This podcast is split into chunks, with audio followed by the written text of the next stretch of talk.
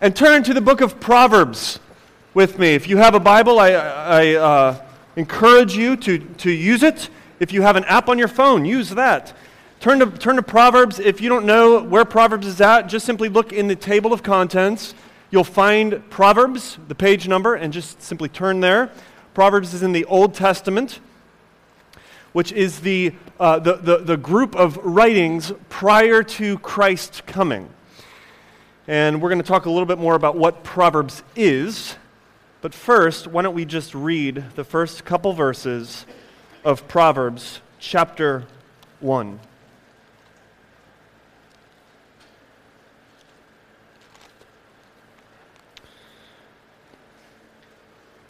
We're going to read through verse 7. Follow along with me in your Bible as I read. The Proverbs of Solomon, the son of David, king of Israel, to know wisdom and instruction, to understand words of insight, to receive instruction in wise dealing, in righteousness, justice, and equity, to give prudence to the simple, knowledge and discretion to the youth. Let the wise hear and increase in learning. And the one who understands obtain guidance. To understand a proverb and a saying, the words of the wise and their riddles the fear of the Lord is the beginning of knowledge. Fools despise wisdom and instruction. Let's pray and ask God to help us this morning. Father, as we get into this word, we recognize that, first of all, this is a very old, old document, this, this text that is before us, thousands of years old, that you have in your mercy and grace preserved for us. Yet this is a document like none other. This is your word that you have inspired a word that has been preserved, a word that comes to us and we receive it with authority. And so, God, we ask that you uh, speak to us through your Holy Spirit in the way that you, uh, uh, that, that you meant this word to, uh, to come across, uh, in the ways that you meant for us to understand these words. Encourage us and let us this morning see Christ. It's in Jesus' name we pray. Amen. So, what is wisdom and why does it matter? Is wisdom merely reduced to the wise old owl who sits in the corner with a beard, an old man, and all the young, all the young people come to him and just sit at his feet as he gives them words of wisdom, instructions, advice? Is that what wisdom is? Or is wisdom something more broad? Something that comes to us and is useful and practical for everyday life. Something that not only the old owls receive, but something that is even available to the young, to the youth, as well as the old to those who are untrained and those who are trained, to those who have PhDs as well as those who are high school dropouts? Is wisdom available to all? And if so, then what is wisdom and how do we find wisdom? Well, let's think through this first question what is wisdom? Last year, uh, my family and I went to Gravelly Point Park, which sits just north of Reagan National Airport in Washington, D.C. And from the park, you can sit there and watch, and this is what we did watch airplanes take off and land. These massive machines flying above us overhead. All right? And so we're, we're sitting there in awe watching one airplane take off, another airplane comes in, another airplane comes in, and then two more take off, and then one comes in, and then one takes off. From our perspective, there was just sort of this beautiful chaos of airplanes coming and going. That's from our perspective. Now, if you were to sit in the, in the air traffic control room, you would see an entirely different picture as to what is happening, wouldn't you? From that point of view, you wouldn't just simply see one plane taking off and another coming. From that point of view, you would be able to see the whole story of what's happening, why this certain plane took off when it did why another plane is circling in the sky, why another plane is taxiing over here, why two just took off and two landed. you would be able to see the entire strategy, the big picture of what's going on. Now, some people think of wisdom in that way. They think wisdom is like sitting in God's air traffic control room and understanding why certain things happen, why this plane took off then and why that plane landed. Understanding the mind of God, understanding why God did this at that time and why God did not do this at this time, and, and being able to have all of these understandings, the, the mind of God.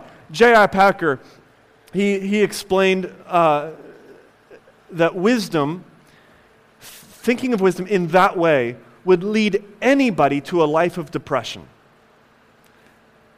Because we can never know the mind of God. Like, there are some things about why this plane took off and why that plane landed, some things that will just simply forever, at least on this side of eternity, be a mystery. So, wisdom then is not like sitting in God's air traffic control room. J.I. Packer in his book, Knowing God, he, he gives a, a, another analogy or illustration of what wisdom is like. He says it's more like learning to drive a car. So think of it. Those of you who do drive, when, when, you, when you learned how to drive a car, you might remember that, uh, that as the road is curving in a certain way, your goal was to not know why the road is curving in that way. As a matter of fact, if you look at your GPS and you're looking at the maps and you're trying to figure out why the road is curving in a certain way, what will happen?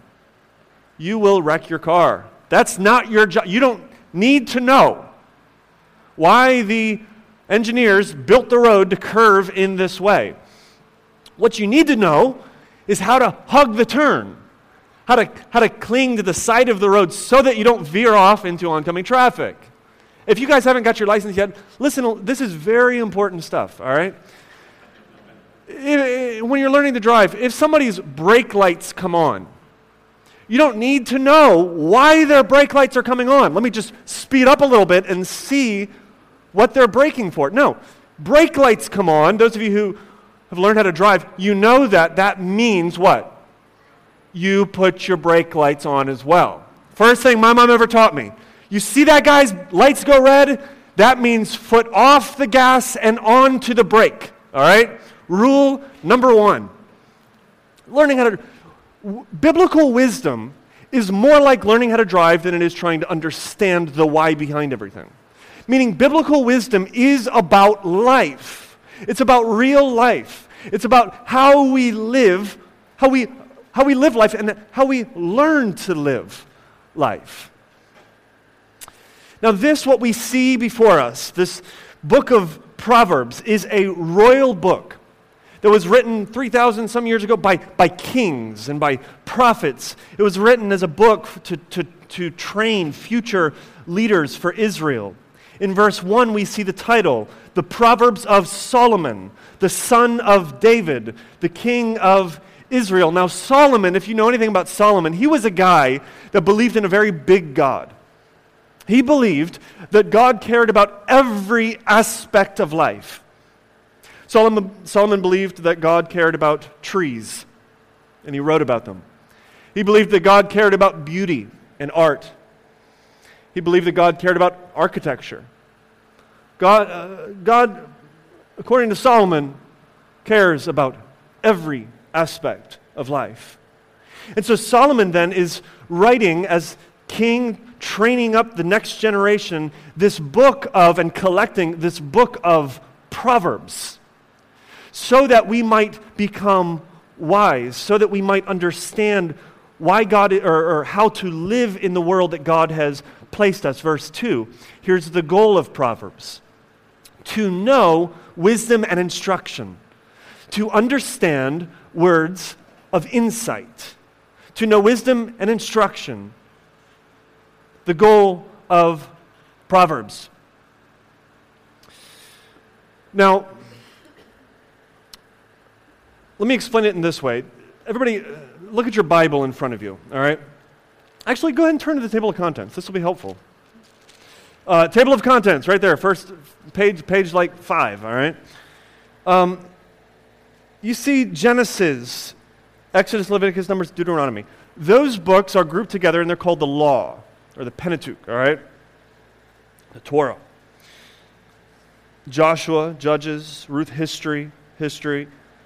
We see down uh, on, on the right hand column, at least in my Bible, all, all of these names Daniel, Hosea, Joel. Great name for a child, by the way, if you're Amos, Obadiah. These are all prophets. All right, so God gave us law. The purpose of law is that we might know God's holiness, and the purpose of law is that we might be crushed by it, so that we might know that we need a Savior.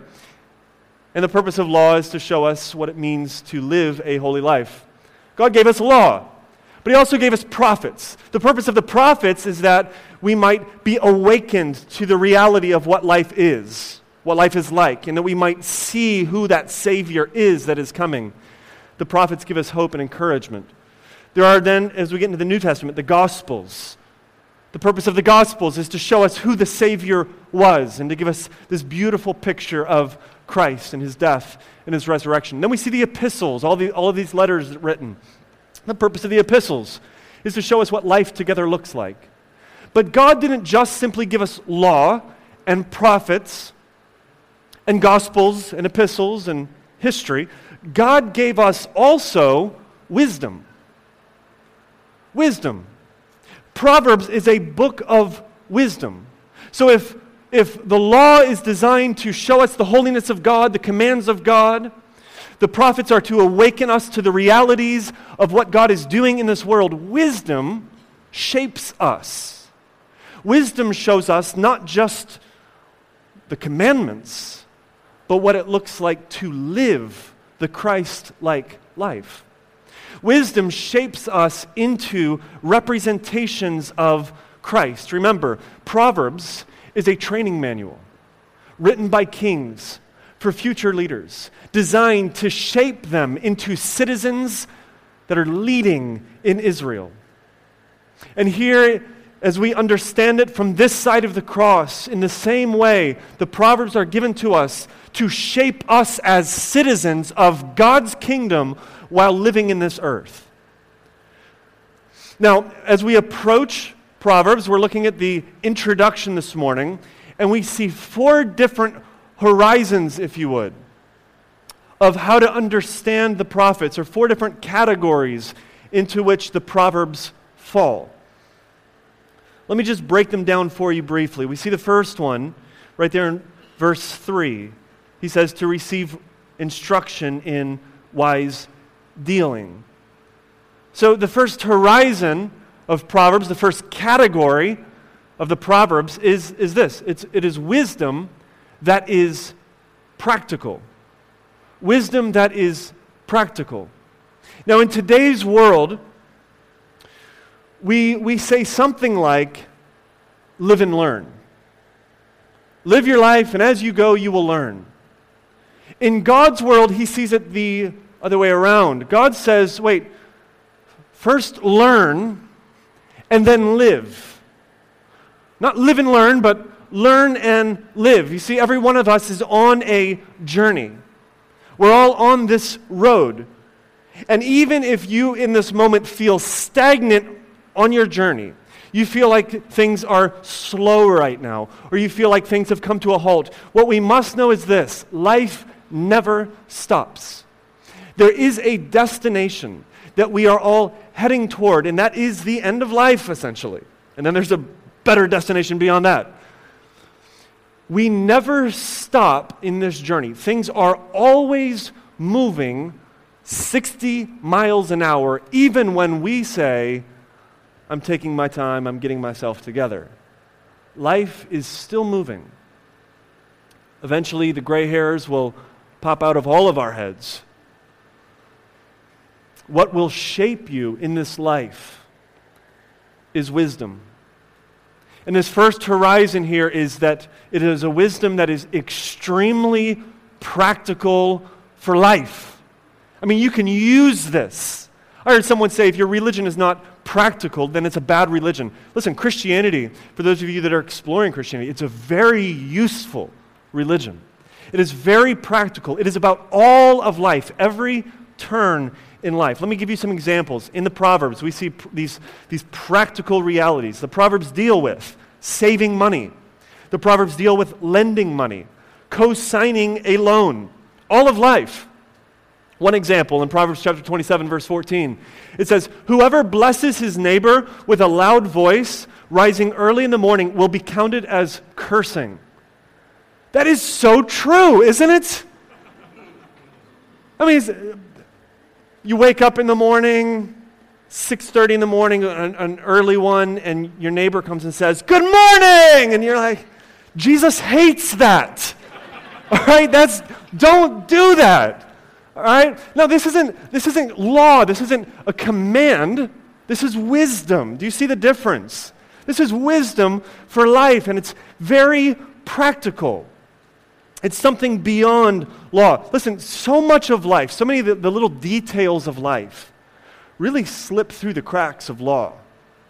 You can sort of have your I's dotted and the commas in the right place, as far as the law goes, the various commands, but so much of life really just slips between these cracks. It's wisdom that is that mesh that catches all of life. God cares about the mundane, everyday, dull aspects of life, such as how much you sleep, what time you wake up, what you do with your time, how you greet someone in the morning. God cares more about your life than you do.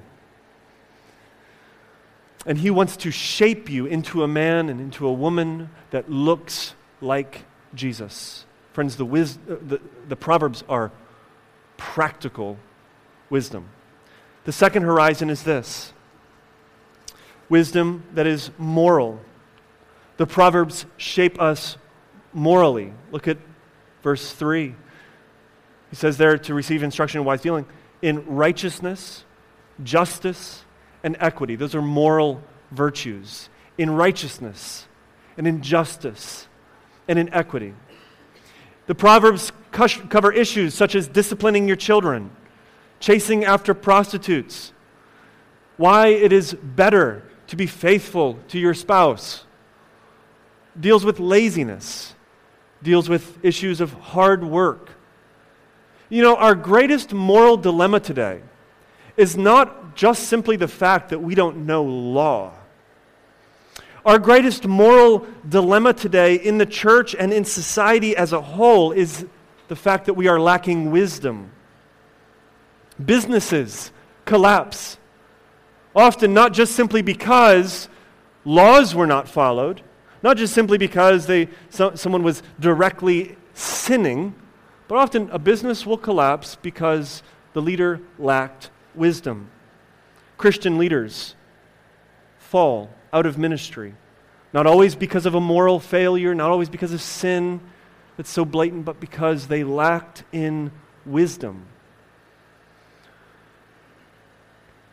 Last minute, shoddy work is often the result of our products at work.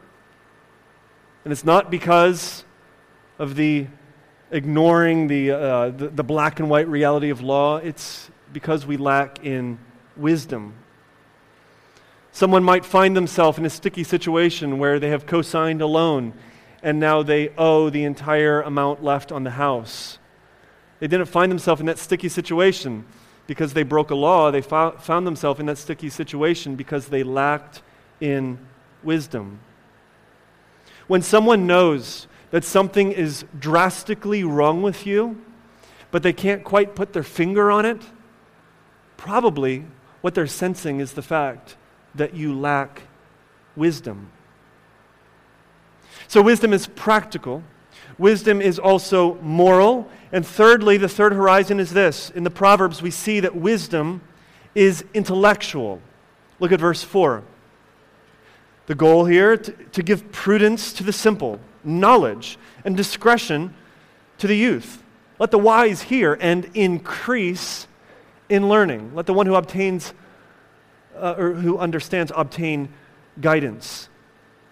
The notes in my ESV study Bible say that the great virtue which the book of Proverbs seeks to instill is teachability. Teachability. Now, here's the reality Proverbs is a gospel book. Proverbs is not disconnected from what we know about Christ and the whole of the Bible. Proverbs is a gospel book. And Proverbs then is not written for the smart and for the already in their own flesh wise. But, friends, Proverbs is written for fools. Proverbs is w- written for bad people. So, if you are bad, welcome to church this morning. If you are not a fool, then this is not the best place for you to be. Because the first reality that we understand within the gospel is that we are fools. That we, in and of ourselves, thinking on our own, in our own flesh, are not wise. And so Proverbs then demands humility. Proverbs demands that we set aside our arrogance and set aside our pride, and we come to the table and we come to the book with humility, saying, God, teach me something. Because without you teaching me something, I will know nothing. Proverbs seeks to teach bad people. Proverbs seeks to teach fools. If the law crushes us and the prophets awaken us to the realities of what God is doing, wisdom calls us to learn and to learn about life. Now, I have never in my preaching career, which isn't that long, I've never tackled the book of Proverbs. I've never, or I've rarely preached many sermons from the book of Proverbs. However, the, uh, or, or one of the reasons that I have never tackled the book of Proverbs is because of this. When you get past chapter 8, so 1 through 8 is in some ways a long introduction. All right, we're going to try to get through that by September. When you get past chapter 8, what you find are hundreds of one liners, hundreds of little shots, little proverbs, like BBs, all right? Like a, like a spread from a shotgun. All of these little one liners, and they just hit you. Now, and every, unlike our Proverbs today, we have Proverbs today, modern day Proverbs, all right? Like, um, what's one of them? Somebody help me out here. Uh, give me a modern day Proverb. Somebody, come on. Um, I, my mind's blank. Yes, the early bird gets the worm, all right? Um, a little shallow. It says something about getting up in the morning and getting a worm. All right, that's nice. You can take each one of these proverbs and pick them up and turn them and examine them and roll them over and study them for hours. Every single one of them. And you will find more and more, like a diamond, all right? Beautiful on all of these different facets. The Proverbs teach us, they are thick. I mean, this book is heavy with information. And so we come to the Proverbs then, humble, asking God, teach us. Let us learn, stimulate our intellect to cause us to learn so that we might live. Now, the last fourth horizon is this wisdom is insightful. Wisdom is insightful. Look at verse 6. To understand a proverb and a saying, the words of the wise and their riddles. We also see in verse 2 one of the goals is to understand words of insight. You see, the Proverbs are designed to cause us to become people of insight, to examine something, to understand a phrase, a sentence, a thought, and to see reality for what it is. We are not called to elevate somewhere else and to think lofty thoughts, but we're called to be in the moment and be present. To understand that when someone lashes out, they're really not just lashing out, but we become people of insight. We probe, we understand, and then we speak with insight in a world of tweets and Facebook posts. We need thoughtfulness. In a world where we form words before we form thoughts, we need insight. In a world where the average brain cannot get through one chapter of a book, amen? We need to learn how to probe and how to discover. In a world of podcasts and emails, where we're never really forced to listen to one another. We need to learn how to listen and how to probe and understand what the other is thinking so that we might actually form words that are helpful and useful and insightful. As we enter the Proverbs, we are entering into a conversation of kings and prophets. We're listening in. And the more we listen in to their conversation, the more we understand what it means to be wise. We grow in insight. We grow in our ability to understand and to probe. And we find ourselves becoming wise. Now, once again, the reason that I decided to tackle this book of Proverbs is because I have become convinced that we need wisdom. I have become convinced that I need wisdom. I've become convinced that the lost world needs to see a church full of wise people. Think of the lostness in this world. Lost people are not drawn to the rules of Christ, lost people are drawn to the beauty of Christ. And the beauty of Christ is seen in a people who are marked by not just simply following commands, but wisdom. The second reason I'm convinced that we need to go here is because if we don't grow in our wisdom, our lives will end in disaster. I've seen it. I, I, I, have pastored a few years, but enough years to know that if we lack wisdom, every single one of us, your life will end in disaster. Think of every character trait, every, every virtue, and remove wisdom from it, and what do you have? For example, you may be fearless, yet if you lack wisdom, you will be reckless. You may have commitment, yet if you lack wisdom, you will become committed to wicked and sinister plans. You may, you may have confidence, but if you lack wisdom, you will find yourself arrogant and you will be a bully you may have love, but if you lack wisdom, you will smother and hurt those you love. You may have patience, but if you lack wisdom, you will be slothful and lazy. You may be thrifty, but if you lack wisdom, you will be stingy. You may have honesty, but if you lack wisdom, you will be blunt and ruthless. And you may be ambitious, but if you lack wisdom, you will trample over the weak and often even your friends. Friends, we need this series right now. We need to enter into the Proverbs so that we might grow in wisdom. Now, that was my introduction for my sermon this morning. All right? And my, the body of my sermon is very short. All right? That was a very long sermon introduction. But here's the body. All right? How do we begin to get it? How do we begin to become people who are wise? Where do we start? Now, what we see in verse 7 is actually the, the first proverb in the entire book. But it's not a proverb like every other proverb. What we see in verse 7 is actually the, the concentrated juice of all the proverbs.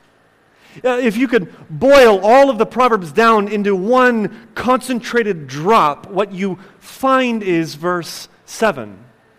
And as a matter of fact, the remainder of the book simply seeks to illustrate verse 7. So, how do we begin? Where do we begin to find wisdom? Let's look at verse 7. It says this The fear of the Lord is the beginning of knowledge. Fools despise wisdom and instruction. The beginning of the Lord is the fear of knowledge, which is used simultaneously with the word wisdom, and fools despise wisdom and instruction. Three questions that I want to ask and I want to close with. The first one is this What is the fear of the Lord? we often say the fear of the Lord is, uh, is not a fear of going to hell, a fear of being under God's judgment and condemnation. That is true if you are a believer and have trusted in Christ. However, then we'll say the fear of the Lord is, is, is, means reverence, that, that we be reverent. And then we just kind of end right there. We just leave it with reverence. All right? Fear of the Lord is enormous throughout the pages of the scriptures. People who are righteous are described as one who has fear of the Lord. We cannot miss what the fear of the Lord means, especially if that is where we begin to find wisdom. So, what is the fear of the Lord? Let me just briefly go through the Bible. For Abraham, the fear of the Lord meant that he was willing to sacrifice Isaac. In Exodus chapter 14, the fear of the Lord came as a result of God destroying the Egyptians. In Exodus 20:20, 20, the purpose of the fear of the Lord is to keep you from sinning. In Leviticus chapter 19, fear of the Lord leaves to serving and loving the deaf community. In Joshua 24, the fear of the Lord is connected with faithful service. In 1 Samuel 2 24, the fear of the Lord means that we consider all of the things that God has done for us. In Psalm 34, the fear of the Lord, or, or the angel of the Lord, protects those who fear him. In Luke chapter 12, the writer says, Forget the fear of man, fear the Lord, who can throw you into hell. In Acts chapter 5, the fear of the Lord comes upon the church after God kills Ananias and Sapphira. The fear of the Lord. Listen, God is dangerous for you to be around. God is dangerous for you to be around. This infinitely holy, majestic, transcendent, powerful God became human. And when other humans were confronted with this one human, it was horrifying. And they killed him. Being confronted with God, being confronted with that kind of holiness, leads you to one of two places. It leads you to either fall on your face in wonder and in awe and in fear of His glory and His majesty and His holiness and His beauty and His wrath and His judgment, and, and find refuge in him, or you kill him. You kill him because God is dangerous for you to be around. He's dangerous for your ego. God will destroy your ego and he will save your soul. God will harm your flesh and he will build up your life. God will destroy your pride and he will raise you to new life. You see, God is dangerous for your self centered opinions and for your narcissism.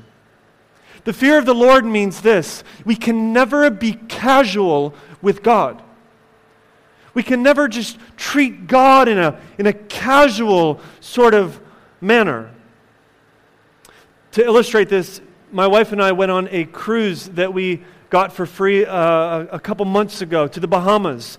And while we were out to sea on the first night, there was a storm and the waves were large and swelling and crashing.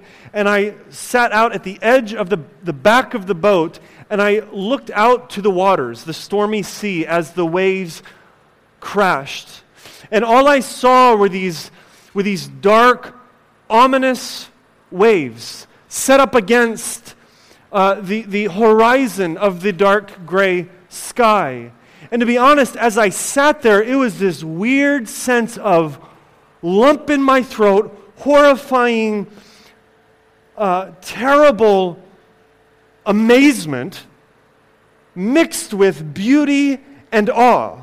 So, like, I, I wanted to break my eyes from it so I could catch my breath, but I couldn't because it had captured me. Now, listen, if I was out there in the sea, in the waves, with no refuge, there would be nothing beautiful about it. There would be nothing awe inspiring about it. It would just be simply horrifying. But what makes it horrifyingly beautiful is that I am in the refuge of the ship, of the boat. You see, that is the fear of God. Outside of the refuge that God provides Himself, God is horrifying. But inside of the refuge that God provides, away from his own judgment. From that vantage point of being inside the refuge, we can then look out and have this sense of lump in the throat, terrifying, horrifying, awe, beauty, amazement, wonder at His holiness, His transcendence, His wrath, His judgment, and all that God is. And we feel like sometimes we want to turn away so we can catch our breath, yet it's so beautiful. We continue to stare and, and wonder and have awe. See, the, the fear of God says that God is a big God. God is a big God. How does the fear of God then lead to wisdom? Well, in this sense, the man with two PhDs out there in the middle of the sea is no match for God. 1 Corinthians, 1 Corinthians chapter 3, verse 19 says, The wisdom of the world is folly with God. As much as we can learn about the world and how the world, it's folly, it's folly compared to the enormous ocean of God's wonder. How do we achieve the fear of the Lord and begin to become wise? Where do we look to catch the breathtaking fear of God? Friends, listen, this book is a gospel book. As we read there in verse 7, the fear of the Lord is the beginning of knowledge. We know from this side of the cross who that is referring to. The fear of Christ, the wonder, the awe of Christ, the beginning of knowledge. Where do we look? To begin to grow in wisdom, we look to the cross of Christ. Because there in the cross of Christ, we see God's love, we see God's judgment, we see God's holiness. There in the cross of Christ, we see the wisest man who ever lived hanging on a tree for you, a fool, so that you might be forgiven and bought and regenerated and made new and made wise. When we look at Christ on the cross, we are overwhelmed with the beauty and the wonder and that, that lump in the throat kind of horrific amazement. And the longer we stare at him on the tree, the more we grow in our fear of God. And as we grow and as we stare, we begin to become wise. Look to Jesus this morning. Maybe you came in here this morning a fool in the eyes of God, maybe wise in the eyes of men. Do not leave here a fool in the eyes of God. God has provided you a one uh, provision, one way. He has come into this world and He has died for you. And there we see all that God is. Let us pray and let us ask God to help us to grow in wisdom. Father, we thank you for this opportunity to open up this book of Proverbs. We thank you for the reality that when we look to Jesus and we see Christ, we see the greatest display of your love, the greatest display of your judgment. We see uh, something that is horrifyingly beautiful, that is our Redeemer, our Savior. God, fix our eyes on Christ. May we cling to Him, lean on Him, rely on Him, be with Him, grow with Him, so that we might become wise. It's in Jesus' name that we pray. Amen.